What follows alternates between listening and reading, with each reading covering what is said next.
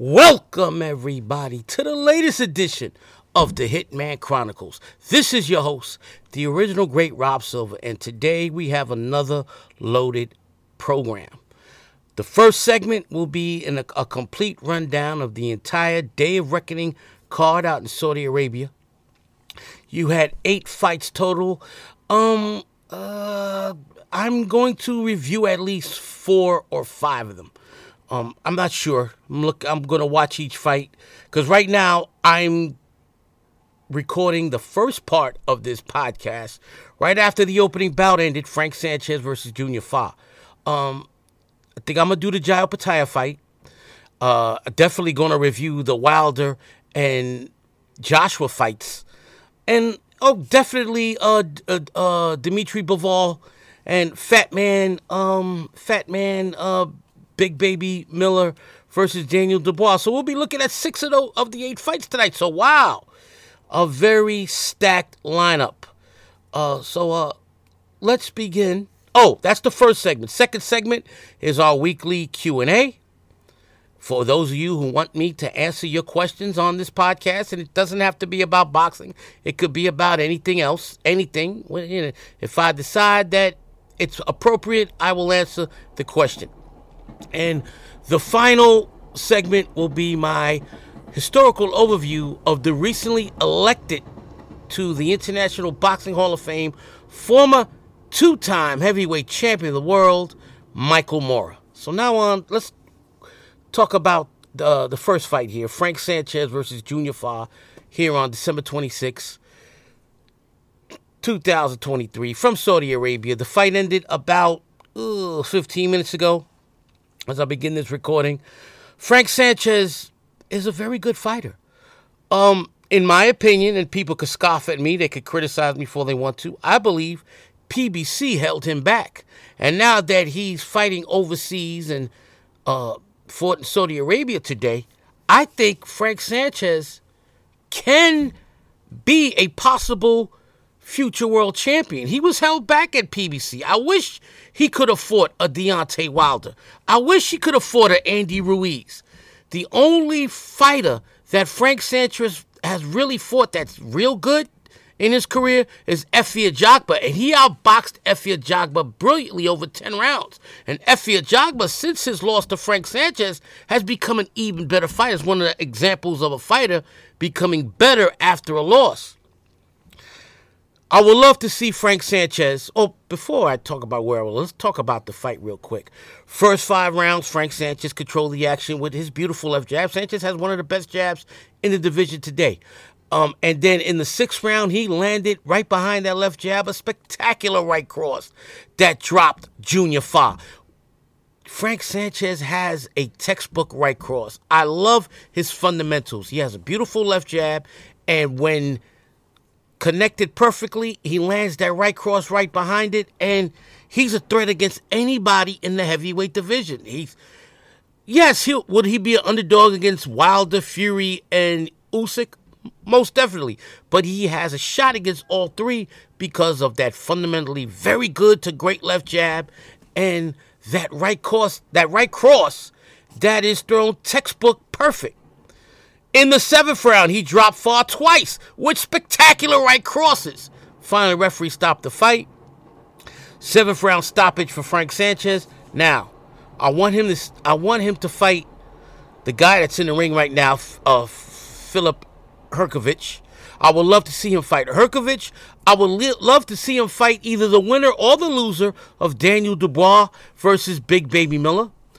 I would love to see him fight uh, a rematch with Efe Ajagba. Oh, how about the other big baby, uh, Jared Anderson? I want to see Frank Sanchez fight real good contenders, real good fighters. He's 31 years old. Yes, for today's boxing and heavyweight division, that's young, but he's been neutered too long. He's been held back too long. I need to see him step up because he's got talent. He's got real talent. And he's not learning anything fighting B fighters, C fighters. The only decent fighter well, not the, the only real good fighter he's beaten so far in his career is Efe Ajagba.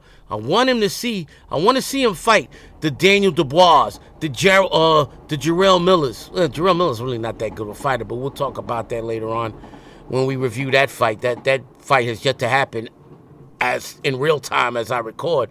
But nevertheless, Miller, Dubois, Hrgovic, um, Big Baby Anderson. Put him in the ring with one of these guys. All rematch with Efe Ajagba. I don't want to see Frank Sanchez fight another stiff. And hopefully, now that uh, he seems to be fighting in Saudi Arabia, I don't know if he's still a PBC fighter. I believe he's still associated with Lou, Lou DiBella. We need him to step up. No more tomato cans that PBC fed him over and over and over again. Now on to the next fight that we'll talk about. Wow. Jai Opetaia with a late knockout of the year candidate. Uh, I could have told you this was a one sided match. Jai Opetaia is the single best cruiserweight in the world. And once again, the criminal cartel alphabet soup sanctioning bodies pull a fast one. They forced him to vacate the title. Uh, this is the second time in the last four months in which the IBF basically took away a title from a fighter who was the deserving champion that was is the best fighter in the division. They took away the IBF title a few months ago from Terence Crawford, and now Jai Opetaia had to relinquish his IBF title. But you know what? It doesn't matter. He's the best cruiserweight in the world, and Ellis Zorro, the man he fought today at the tonight at the Day of Reckoning, not on Opetaia's level. Opetaia got a nice payday to decapitate this dude in one round. The the opening two and a half minutes saw Opetaia control with his beautiful right jab. He's got one of the best southpaw jabs in the sport. Um, Bam Rodriguez is the only one I say definitely has a better right jab than Jai Opetaia. And then late in the round, with less than sec- 10 seconds left in the round, he landed a spectacular left cross that bounced Zorro's neck off the ropes, and he was out. Referee didn't even have to bother to count. First round knockout for Jai Opetaia, and now, what do we want to see from Jai Opetaia? I mean, to me, if he wants to continue at cruiserweight, and he should, because I don't think he's big enough to deal with the big boys at heavyweight. So, let's keep him at cruiserweight. And I would love to see him fight Lawrence Okolie. I would love to see him fight Chris Billam-Smith. One of those two guys. Go after those guys. Um, I believe he beats both of them. But they would be very good competitive fights because, in my opinion, the three best cruiserweights in the world are Opetaia 1, Billam-Smith 2, and Okolie 3. I got to give Billam-Smith second because he beat Okolie to win his Alphabet Soup Criminal Cartel uh, Cruiserweight Championship. I really want to see Opetaia fight super fights at Cruiserweight. Well, I mean, the best you could do is Billam-Smith or Okolie. Have a few fights at Cruiserweight and then go up to heavyweight and see what happens. We'll see. But Opetaia is a beautiful boxer. Everything off that right jab, and he's got a spectacular left cross. The future is bright for Jai Opetaia. Ladies and gentlemen, what a pathetic fucking uh, performance put on by that big fat Shamu the Whale, Goodyear Blimp, fucking big baby Jarrell Miller. Get that motherfucker the fuck out of here. He's done. Stick a fork in him. Kudos to Daniel Dubois. He stuck to the game plan. He used his very good left jab to keep that fat fuck off of him. He went to the body. Fat boy didn't go to the body. And he dominated this fight. And I don't know what the fucking DAZN bozos, the four man, uh, uh, the four man talk show. I don't know what that uh, format. I don't know what they were looking at. Oh, Jarrell Miller could wear him down. Jarrell Miller is shot. He has no defense whatsoever. Remember, ladies and gentlemen, before he got caught twice with using steroids, he used to throw punches in bunches, 70 to 80 punches per round. In this fight, he was just walking, taking shots. He was doing a rope a dope, sitting up, and Daniel Dubois dominated behind that jab. Um, I was worried though after the first round. Dubois looked very tired in the corner after the first round because to me he had unnecessary movement. He was he was moving too much, but eventually by the fifth round he didn't move as much and he stayed in the pocket and he landed that jab and he only moved to avoid the wild, ineffective shots by Fat Boy. Fat Boy needs to retire. He took a brutal beating. I gave Fat Boy one round, and that was the fourth round because he landed his best power shots of that round. But beginning with round five, Dubois went back to using that jab, and he was landing beautiful body shots, wearing down that fat fuck. He was landing that right uppercut at will. The biggest problem I had with Dubois, and he's, Dubois, and he's going to have to get rid of this problem. He was leading with his head too much, and he almost got a point deducted. He got two warnings. It wouldn't have mattered in this fight because he was winning every second of every round except the fourth round. Round eight and round nine, he was hitting Miller at will. Jarrell, Big Baby Miller, who claimed he was going to wear down uh, Dubois, that Dubois was going to be sucking air at the end of the fight. No, that big Goodyear blimp was completely exhausted. And in the eighth and ninth round, he took one right hand after another. And finally, in the tenth round, late in the tenth round, he was staggered with a right uppercut, left hook. The ropes held him up from going down. He put his hands down and he, he was trying. He was trying to fake the funk in order to get to the end of the round, but Dubois jumped on him, landed rights and lefts, right crosses, left hooks. Finally, the referee, Michael Alexander, stopped the fight with eight seconds left. Big comeback win for Dubois. Now, I don't think Dubois will ever be top of the food chain in the heavyweight division, but I think he is an excellent opponent for the Filip Hrgoviches and Frank Sanchez of the world. And Daniel Dubois is back in the mix. He's back in the mix while Fat Boy Miller needs to get the fuck out of here. He's done. Stick a fork in his fat ass. It's a wrap for him. Kudos to Daniel Dubois. He didn't listen to the naysayers who thought that he had no shot against Big Baby Miller. I thought it was a 50 50 fight. But after the fifth round, I was like, Miller's got nothing. All he did was walk into shot after shot after shot. 330 plus pounds? Man, get that fat fuck the fuck out of here. Goodbye, Fat Boy Miller. And I hate to say this because he's a fellow New Yorker like myself, but uh, I don't know what you could do, Fat Boy Miller. Get your CDL license, I guess. Because boxing ain't it. Because you ain't beating the Frank Sanchez's and the Filip Hrgovic's. You, you can't even beat Andy Ruiz. If you fought Chris Arreola tomorrow, Chris Arreola will put you in the hospital. Bye bye! It's about time that Dmitry Bivol fight Artur Beterbiev. Let's let's get all these other lightweights out of the way. Just just forget about putting Bivol in the ring with anybody else. I know Beterbiev has a fight coming up soon. But you know what? There's only two light heavyweights in the world right now that matter. And that's Artur Beterbiev and Dmitry Bivol. Once again, Bivol with a dominating virtuoso performance tonight against Lyndon Arthur. Lyndon Arthur had no shot at all. Um, these fucking DAZN announcers are horrible. They're fucking horrible. Chris Mannix. Oh well, you know, uh, uh, uh, Lyndon Arthur has the IBO title. I know it's not a, a prestigious title, but you know what? Uh, Vladimir Klitschko held that title. Uh, uh, shut the fuck up. That title's a trash title. That title's a bogus title. That title and $2.90 will get you on the New York City subway. Get that bullshit the fuck out of here. All right? These DAZN announcers are horrible.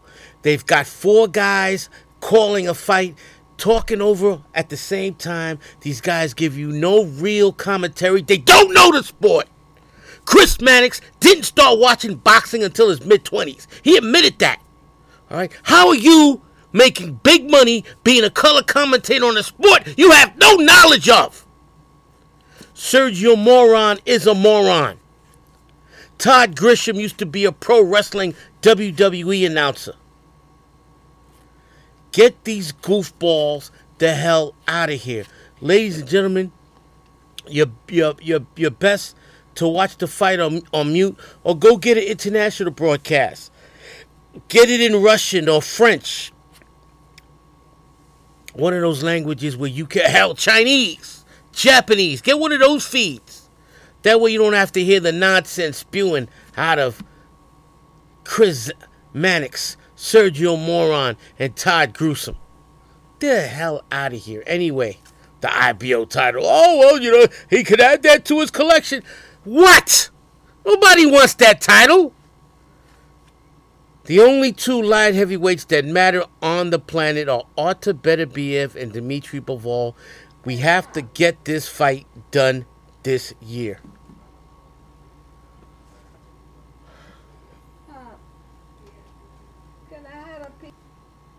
There is nothing left for either fighter to prove at 175. Artur be, Beterbiev and Dmitry Bivol. They should only face each other. Uh, hopefully, after Beterbiev's next fight, this fight will finally be put together. Oh, another nonsense, bit of nonsense that this uh, announcer crew mentioned. Oh, well, Bivol hasn't had a knockout in six years. He should go out there and, and, and show the world that he could still knock people out. You know, please. Bivol doesn't lose rounds. Him not him not knocking people out didn't matter when he completely dominated and gave Canelo Alvarez, uh, zone's favorite fighter, a boxing lesson in a masterpiece. Doesn't matter if you knock out the fighters. Dmitry Bivol has proven in his fight against Lyndon Arthur is as fresh in the 12th round as he was in the first round. And those body shots that dropped Arthur in the 11th round, two beautiful left hooks that set up that to the body that set up that knockdown. And in the 12th round, he batted Arthur at the beginning, at the end to win a virtuoso shutout. I want to see Bivol versus Beterbiev because the only light heavyweight that could beat Beterbiev right now is Bivol. The only light heavyweight that could beat Bivol today is Beterbiev. Okay, now on to the heavyweights. This was the best I've seen Anthony Joshua fight since before he lost his title the first time to Andy Ruiz. This is the Anthony Joshua that I saw against Dominic Breazeale, against uh, Dillian Whyte, against uh, Charles Martin, um, against Vladimir Klitschko. This is the Anthony Joshua that I thought was going to become an all time great heavyweight champion, and it's still not too late. Um, that jab was working beautifully today for the first time in several fights. That right cross he was throwing beautifully. First four rounds, he boxed Wallin's ears off. Otto Wallin was never in this fight. He looked like he was trying to survive. Then Fifth round, a beautiful right cross, left hook combination by Joshua, staggered Wallin, and it was batting practice for the rest of the round. Wallin took such a brutal beating in that fifth round that they didn't even bother for him to come out for the sixth round. So a fifth round stoppage for Anthony Joshua. Anthony Joshua right now is at a crossroads in his career. Right now, it's all about his legacy. He's had a very good career. He's made a boatload of money. Um, and you know what? I know a lot of people criticize him, but Anthony Joshua is a gentleman. Uh, he's a real nice guy, soft spoken, doesn't say anything derogatory about people. Um, he's proud of who he is, of his heritage. You know, Anthony Joshua is the type of athlete I love, humble, and while flawed in his career because of the three losses, the two to Usyk and the one to Anthony Ruiz, he still has tremendous natural ability, and he his right hand is a weapon in whoever he fights, whether it's Deontay Wilder, whether it's Tyson Fury. Remember, ladies and gentlemen, Usyk won those two fights against Joshua but he got caught with a lot of right hands Joshua hurt him a few times. It wasn't easy for Usyk. The first fight I had it a draw. Second fight I had Usyk winning because late down down the stretch Joshua faded. Anthony Joshua is a very good fighter. All right, let's stop the disrespect, and I'm hoping that 2024 Joshua, win or lose, proves to the world that A, he has heart, B, he is very talented, and C, that he is still dangerous in the heavyweight division. I saved the semi main event for the final segment of this fight recap. Ladies and gentlemen, the Hitman Chronicles Fighter of the Week is Joseph Parker. I was totally wrong on my prediction. I predicted, though, 11 years ago, 10 years ago, a decade ago, 2013, I predicted that the next three great heavyweights would be Anthony Joshua, Deontay Wilder, and Joseph Parker. Joseph Parker, up until tonight, had fallen short. Yes, he won the WBO's heavyweight title, but he lost in a fight in which he didn't step up against Anthony Joshua. He lost his version of the title to Joshua. Then he got outworked by Dillian Whyte and outworked by Joe Joyce. And I thought after the loss to Joe Joyce that Parker's career was over. No. He resurrected his career tonight with a dominating performance over Deontay Wilder. Deontay Wilder needs to retire. He's shot. Now, if they still want to go ahead and fight Anthony Joshua March 9th, I think they signed the deal. Uh, go ahead and do it. Get that one last payday. But Deontay Wilder is shot. I know you. There's a lot of Deontay Wilder fans out there that listen to my podcast. He's done. Stick a fork in him. He fought the first half of the fight like he was trying to be Shakur Stevenson. He was running. He was uh, missing Wiley with his jab, and Joseph Parker was out jabbing him and outlanding him with that right hand. And then in the eighth round, he staggered Wilder with a spectacular right cross. Wilder was hurt. And Wilder in the ninth and tenth and eleventh round kept getting hit by that overhand right cross. I gave Wilder three rounds round two, round three, and round 12, because in round 12 he was desperate, and Parker wisely was fighting smart enough not to get caught with anything crazy. But rounds one and four through 11, Parker out jabbed a Wilder who gave you what my father calls unnecessary movement. He's moving around. Why? Why are you moving around? Deontay Wilder's at his best when he's standing in the pocket and feigning with the left jab or pulling with that left jab and then landing that right over the top. Instead, he moved and moved and moved. And Parker kept cutting off the ring. Parker jab to the body. Parker overhand right cross. Over and over again. Deontay Wilder's done, ladies and gentlemen. He's done. I'm sorry to admit it. I love Deontay Wilder. Deontay Wilder has a beautiful wife, beautiful children. Go retire. You've made a lot of money. But if you can still get that fight with Joshua, go ahead and take it. But as far as being a heavyweight champion of the world, it ain't never going to happen again for Deontay Wilder. He's 38 years old. His legs are shot. Can he beat the B fighters of the world? Yes, but he can no longer beat the A fighters.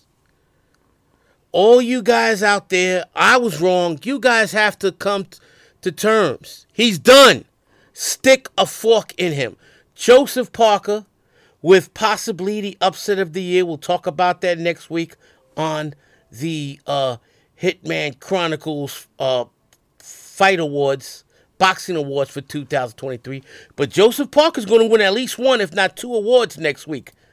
Think about it, ladies and gentlemen. He fought a great fight. He outfought a guy whose skills declined. But man, I'm so glad that Joseph Parker finally showed uh showed me to be uh that I was looking at the when I first saw Joseph Parker a decade ago, I thought I was I was seeing a young prospect who was going to be a special fighter. He outboxed Andy Ruiz. It was beautiful boxing that he did. It was a close fight, but he stayed away from Ruiz's power and he out jabbed Ruiz. Against Joshua, Joshua outjabbed uh, Parker, and he lost a decision in which Parker fought tentatively. Tentative, tentatively, tentatively. Um, and then Parker was outworked, out hustled, outpunched by Dillian Whyte and Joe Joyce. I thought it was over for him. No, but I tell you who it's over for now. Deontay Wilder is done. Ladies and gentlemen, if I had a vote, I'd vote Deontay Wilder into the International Boxing Hall of Fame. It's time for Deontay to call it a wrap. Unless he gets, unless he can get that fight with with Anthony Joshua in March. If that fight is still on the table, I'd take it if I was Deontay Wilder, because that's a lot of money. But he will never, ever be heavyweight champion of the world again. And if I was Joseph Parker, I wouldn't fight again. I'd wait until Usyk fought Fury, and I'd fight the winner of that fight. I I tell Eddie Hearn, make that fight. Do whatever you can. Joseph Parker deserves the winner of Fury versus Usyk. Nobody else. The fighter of the week, the Hitman Chronicles fighter of the week, Joseph Parker. Well done, baby. Deontay Wilder, I still love you, but baby, it's time to call it a career. And now on to the Ask Rob Silva question and answer session of the podcast. For those who want your questions answered, and it could be on anything other than boxing. I mean, the questions I get are predominantly boxing questions, but if you want to talk about m- music, other sports, uh, romance, history, politics, whatever. Um, no boundaries. Go to Twitter and type in your question via hashtag Ask Rob Silva. That's hashtag A S K R O B S I L V A. All right, let's get to the first question. We've got several questions here now. I've got two Twitter accounts. So I realized that my questions, for some reason, bounce around both accounts. It doesn't stick to even though you put hashtag ask Rob Silva, you should be able to see that question on any account. But for some reason, some questions go to my Legends of Sports and Music account, some go to my Hitman Chronicles Twitter account. So I'm going to alternate. This week, I'll take the questions on my Legends of Sports and Music account. Next week, I will deal with the Hitman Chronicles uh, account. All right. First question and it's more of a comment. I'm gonna I'm gonna put up the entire uh, tw- tw- tw- uh thread. Um, here we go. This is from um WSB Remy. He he wrote, "I wish I knew enough people that were soprano heads like me, so we could have a soprano space."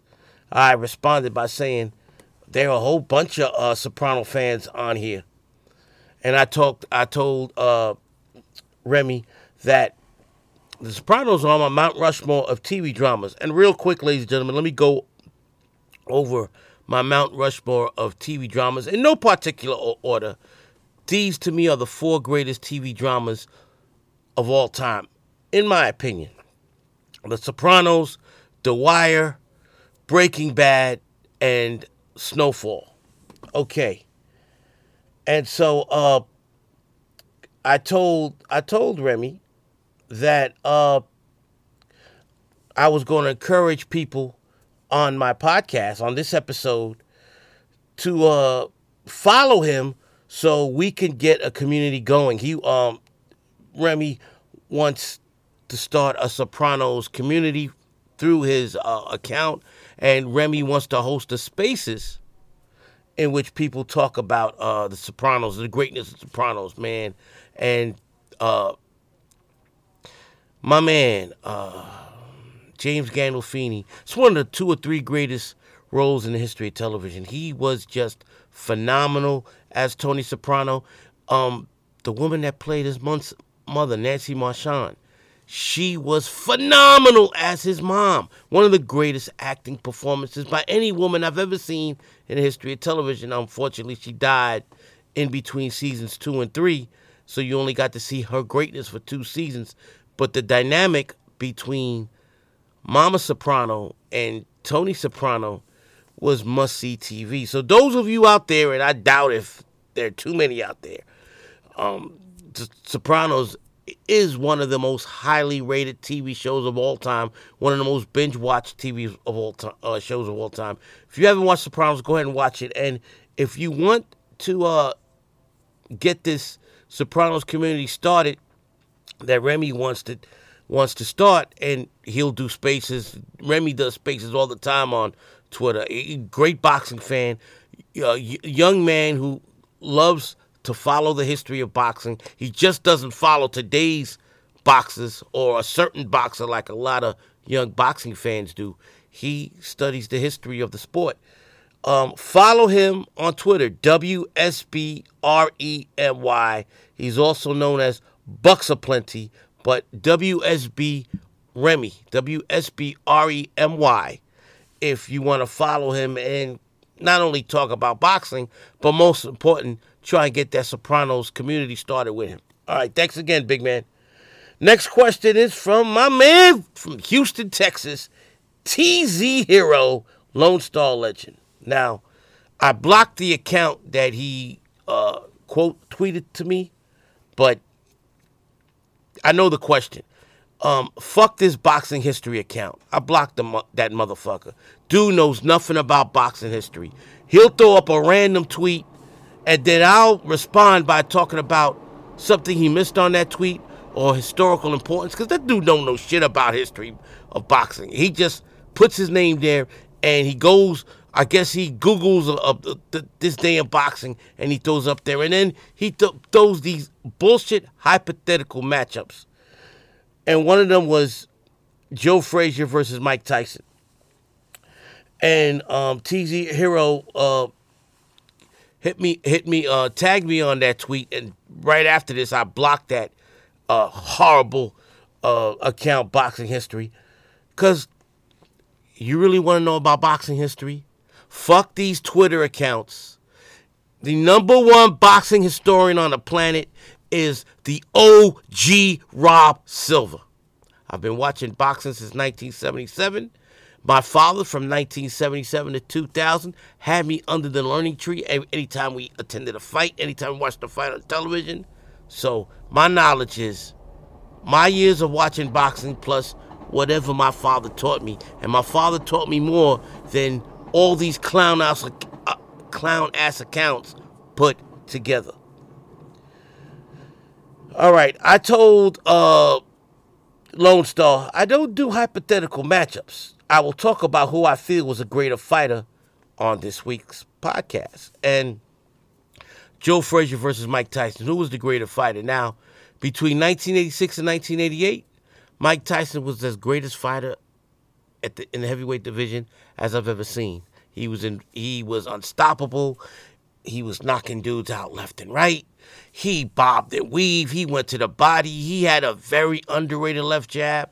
He he he, he had a leaping left hook. He was very similar to Joe Frazier when Joe Frazier was heavyweight champion of the world from 1968 uh, until he lost his title in early 1973 to uh, George Foreman. Very similar heavyweight range, except one thing. Joe Frazier beat Muhammad Ali. There's nobody on Mike Tyson's resume on that level. Now you're going to say, oh, well, he knocked out two Hall of Famers in Larry Holmes and Michael Spinks. Larry Holmes was coming off a three year layoff, and also Larry Holmes was past. Actually, Holmes was coming off a two year layoff, and Holmes was past his prime. Mike uh, Michael Spinks was a uh, was a light heavyweight in his prime. You know, you know he he put on a lot of pounds, and while he won some um, big fights, he beat Holmes twice. Even though second fight I thought Holmes won. Uh, he beat up an overrated Jerry Cooney, who was never that great. I mean, get the fuck out of here. Um, but he was oh, he was. it was a mismatch when Mike Tyson knocked out Michael Spinks. Michael Spinks was one foot into retirement. Michael Spinks took that fifteen million dollars and has lived a has lived a comfortable life ever since because he never fought again. All the fighters Mike Tyson beat combined do not add up to the greatness of Muhammad Ali. Muhammad Ali, when Joe Frazier beat Muhammad Ali on March 8th, 1971, a fight that I covered extensively through my father's eyes on this platform. You go check it out, The Life and Times of Muhammad Ali. The fight versus Joe Frazier, March 8th, 1971. I gave a complete historical overview of that uh, fight, of that event, of both men's careers, Ali and Frazier. When Joe Frazier beat Muhammad Ali on March 8th, 1971, they were the two best fighters in the world. I'll give you that Mike Tyson was the best fighter in the world between 1986 and 1988. I'm not going to argue that when he was heavyweight champion of the world. But he never fought a guy on his level or better than him. Um, Ali historically was a better fighter than Frazier. Frazier beat Ali in one of the three greatest fights in the history of boxing. So I will give Joe Frazier the slight edge as the greater fighter. TZ Hero, I don't do hypothetical matchups. I don't match up fighters from today versus fighters from yesterday. To me, that's a waste of time. And people argue on Twitter all day about bullshit like that. No, I deal with your era and your era only. So, uh, th- great, great question again, big man. My man Half Pints got a couple of questions. Some clown ass. I don't know if this guy was a media member or I don't know if this guy was a. I think this guy was a media member. I blocked this stupid motherfucker who claimed to say that Shohei Ohtani, Ohtani was the greatest free uh, signing in Dodgers history. Half Pint goes and asks me, Dare I ask a question or should I let you expand on why Jackie Robinson is the greatest signing in Dodger history? Bar none. Take no substitute in half pint. You're right. It's not even close. Shohei Ohtani got $700 million, damn near a billion dollars to sign with the Dodgers. How's that the most important signing in Dodger history? Don't make any sense. The Dodgers overpaid to get a guy who's chronically injured, and he will never amount to how much he's making. I don't care how much money was deferred to the back end of that contract. Shohei Ohtani will probably never pitch again. All right, they call him the Japanese Babe Ruth. Look, Shohei, Shohei Ohtani's a special player, two-time MVP. I mean, he was an all-star pitcher and one of the best hitters in the sport. But in my opinion, his greatness is overrated. Now he's a great player. When it's all said and done, he's going to the Hall of Fame. I can't put him in my top five greatest players of all time that a lot of people are claiming, oh, because he could pitch and hit. The man has missed a lot of games in his career. And if you look at his batting average, his batting average doesn't compare to the greats like a Barry Bonds, like a Ken Griffey Jr. in their prime. He was never a 370 hitter. He was never a 350 hitter. Today, you have a lot of players the majority of it, probably over 80 to maybe even more, 90% of the players in the league last year hit under 300 and they hit low 240, 250. I used to be a Met fan. Pete Alonso hit an abysmal 220, 230 last year while hitting a bucket full of home runs and striking out a lot. I don't want to hear it. Shohei Ohtani, yes, he's a great slugger. He's a great RBI guy uh, great run producer, and he was a great pitcher because I don't think he's ever going to pitch again. He might be relegated to a DH. The the jury will be out on how uh, big of a signing this will be for the Dodgers. In my opinion, they need Ohtani. He's not going to really help their pitching staff because it's highly doubtful that he may ever pitch again. And that offense is phenomenal. I, look, don't get me started. The greatest signing in the history of the, of the Dodgers organization was Jackie Robinson. It broke the color barrier, and then in came an influx of great black baseball players that renovated the sport, that brought the sport to another level. Because pre Jackie Robinson, I know people on here talking, oh, Babe Ruth was the greatest baseball player of all time. He didn't play against other black players. I, I don't consider Babe Ruth the greatest baseball player ever played because he was playing against all white players. There was no black players up against Babe Ruth. Man, get the fuck out of here. Now, Babe Ruth, special ball player. All right? Now, I wasn't alive to see him, but his numbers don't lie. but it was against one particular race. There was no, uh, there was no black Hispanics. There was no black Americans. Period. It was Major League Baseball was the WASP baseball league. All right. Uh, half pint, you're right. Jackie Robinson, by far the greatest signing in Dodgers history. Nobody comes close.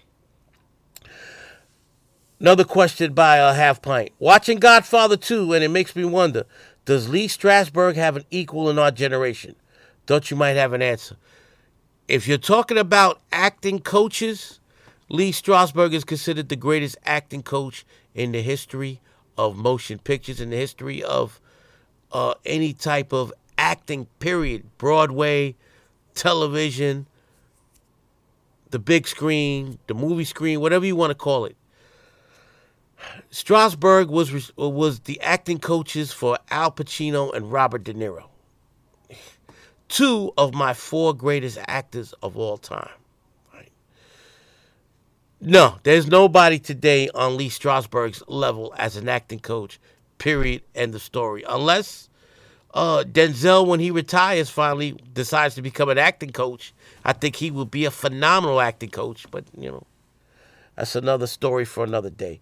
Thanks again, uh, big man, for two great questions. All right, let me scroll down. Let me scroll down. Let me scroll down. Oh, my man Kamani. Kamani, who's a, a frequent contributor to my Legends of Sports and Music, Sports and Music History podcast. And by the way, I've got one that just came out, Legends of Sports and Music, on any on what whatever platform you're listening to this podcast. That podcast is available. I just put out a Christmas tribute podcast in which several listeners. Um,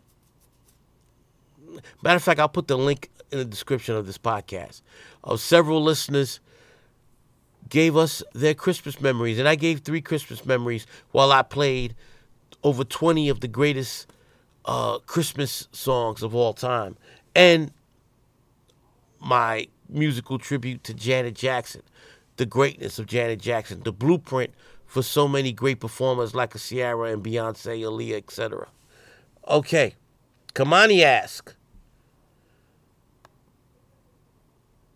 He compared the two uh, separate dynasties that the Bulls had.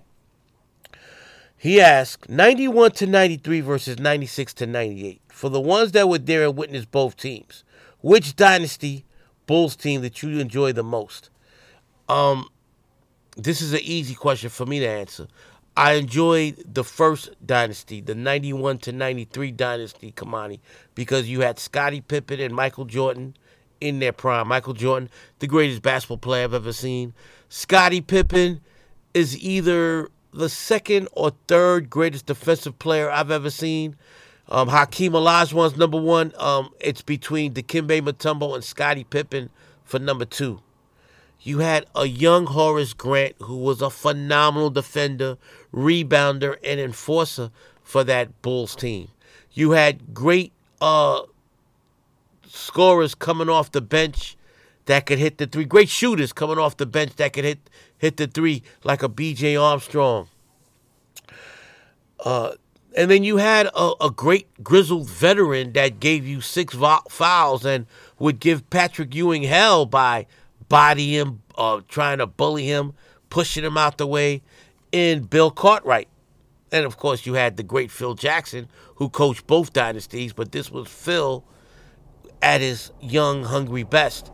91 to 93 Bulls team, I enjoyed more. Like like the 96 to 98 Bulls team it was an older, wiser Michael Jordan. It was an older, wiser Scottie Pippen. It was, oh, when it comes to greatest defensive players of all time, they had Dennis Rodman, and you got to put Rodman in the list that I just mentioned alongside. Hakeem's number one. But if you want to go number two, it's between Mutombo, Rodman, and Pippen. I would give Pippen a slight uh, uh, advantage, but Rodman was a phenomenal rebounder and a great defender. Rodman would guard anybody.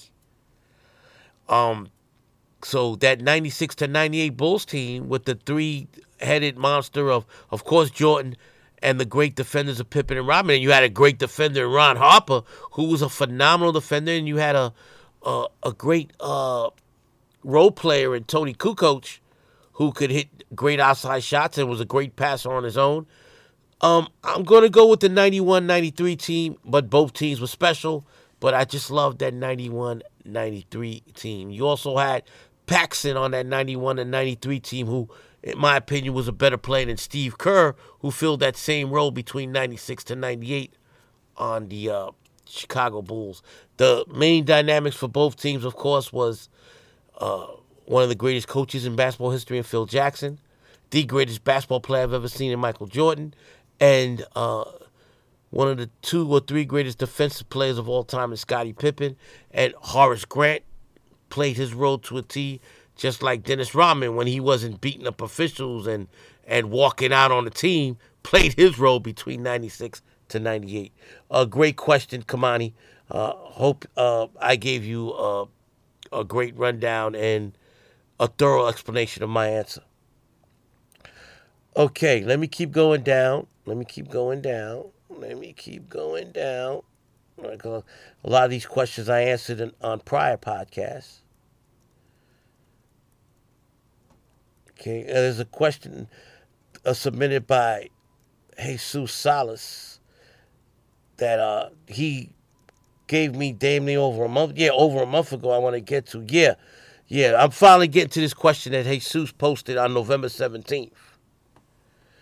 Um, it was on Sid Vicious's birthday, the great Sid Vicious. And I'm not talking about the rock and roller. I'm talking about the man who rules the world.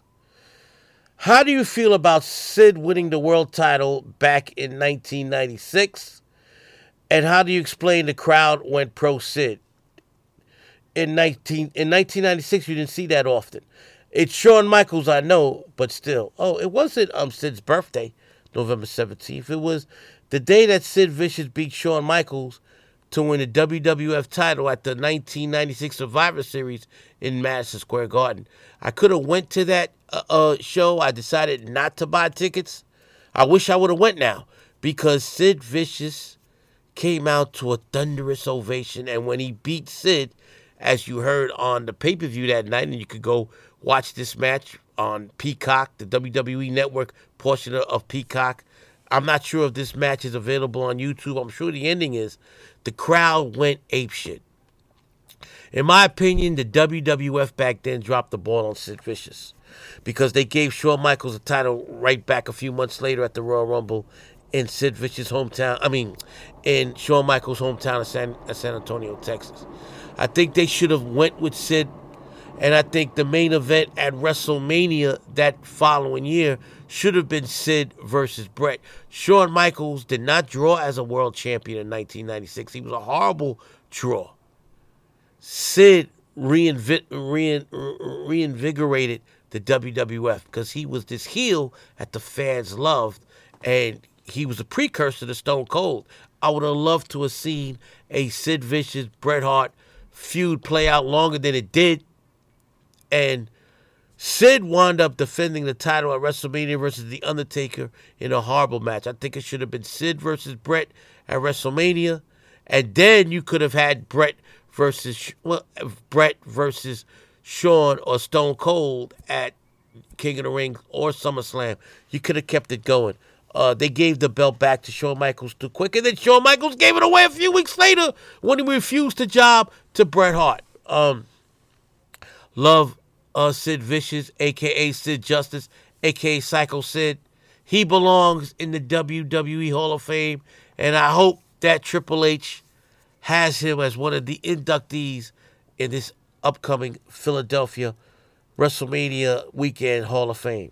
Great question. Again, great question uh, to uh, everybody. Let me see if I answered this question. Uh, let me see if I answered this question. Yeah, uh, I answered that question. There was a question that a, a friend of mine uh, asked, and I, I answered that question. All right, ladies and gentlemen. All right, ladies and gentlemen. Now on to my historical overview of the recent inductee into the not inductee, recently voted into the International Boxing Hall of Fame, Michael Moorer. You know, I'm kind of uh, on the fence about Michael Moorer being voted into the International Boxing Hall of Fame. I understand why he was, and you know, most heavyweights that most heavyweights in the history of the sport that won and had a moderate amount of success has been inducted into the International Boxing Hall of Fame. You see a lot of guys in there that are questionable, like a Ingemar Johansson. Questionable. There are a lot of heavyweight champions that didn't reign long that are in the International Boxing Hall of Fame. So if you compare Michael Moorer to a Ingemar Johansson, yeah, he belongs in the International Boxing Hall of Fame. But if I had a vote, I would have never voted him in. But you know what? Congratulations to Michael Moorer, despite my reservations. And I don't have a vote, you know. Uh, that's one of the biggest crimes. I don't have a vote, right? But you know what? Fuck them. But uh, congratulations to Michael Moorer, who I always felt, I always liked as an individual. I always thought he was a gentleman. Uh, he was always very respectful of his opponents soft spoken, the whole nine. Um, let's talk about his career. Now, once again, I'm going to uh, uh, shoot down this bullshit four belt era. Um, but before we start that, Michael Moorer grew up in Pennsylvania, was a star football player. He played both ends of the field for his high school team. He was a linebacker and a tight end. And then at the age of 17 slash 18, after he graduated from high school, he moved to Detroit to begin his boxing career under the tutelage of Emanuel Steward. And after two years as an amateur, he turned pro at the age of 20 and won his first 28 fights, in which he was destroying one fighter after another. Um, actually, he won his first 21 fights. He won his first, no, my bad. Let me backtrack. He won his first 11 fights under the tutelage of Emanuel Steward, and then on December 3rd, 1988, he won the he won the bogus WBO light heavyweight championship by beating a stiff named Ramzi Hassan. The WBO title didn't mean shit back in 1988. This four belt era bullshit. All right, he defended that title, uh, I believe, nine times before giving it up. He moved to heavyweight, and in his 29th fight, he beat Bert Cooper. Bert Cooper? Come on, are you fucking kidding me? He beat Bert Cooper on May 15th, 1992 in a must-see fight. This was a war.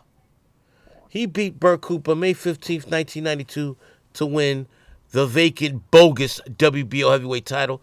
A title that meant nothing to nobody. Nobody gave a fuck about the WBO title. Ladies and gentlemen, this four belt era that the media and the networks try to feed you, it's bogus. It's a myth. But you go, you guys go ahead and, and, and run with it. Nobody gave a fuck about the WBO heavyweight title. Uh, Bert Cooper uh, thought so much of it that he gave it away. He gave it up as soon as he won it. Just like my uh, Riddick Bowe would do a few years later. Get that bullshit the fuck out of here. Anyway, he gave up the title right away. And then finally, after beating um, uh, several stiffs, including um, a washed up James Bone Crusher Smith. It took Michael Moorer 10 rounds to beat this washed up old man. He would get a title shot on April 22nd, 1994, against the lineal heavyweight champion of the world, Evander Holyfield, the man who beat the man who beat the man. That WBO title meant nothing. Evander Holyfield beat Riddick Bowe, who had beaten Evander Holyfield, who had beaten Buster Douglas, who had beaten Mike Tyson, the lineal heavyweight champion. And on April 22nd, 1994, I remember watching this fight. Didn't watch it with my pops that day.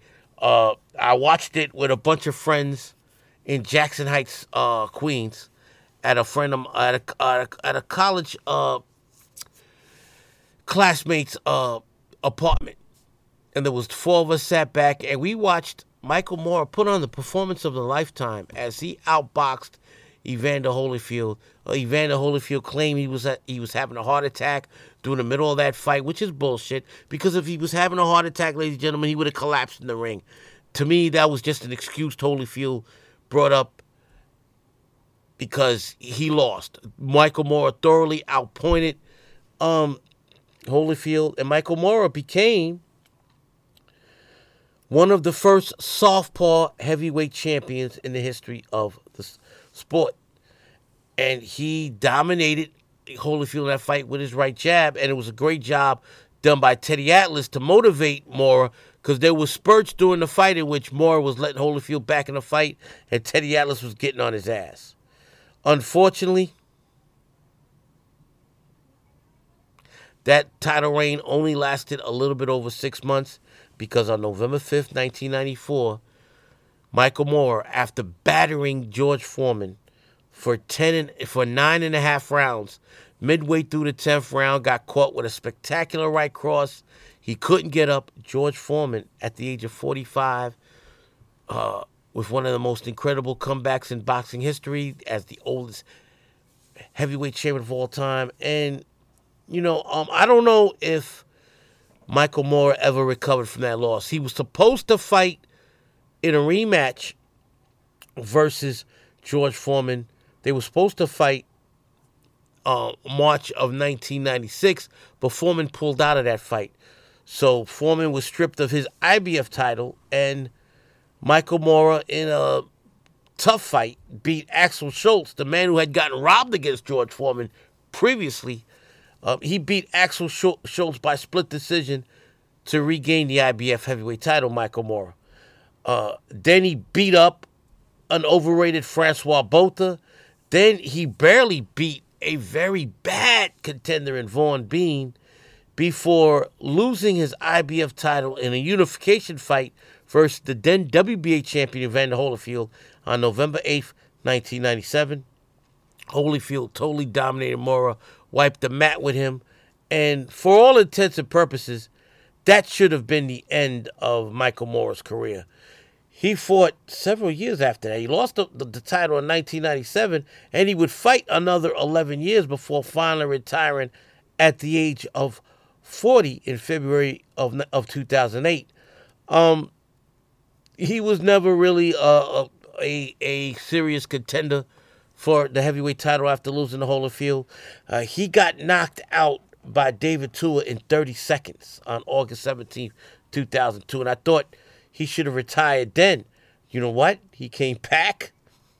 He had like 10 or 11 more fights, and he only lost one more time after getting knocked out in the first round by David Tua.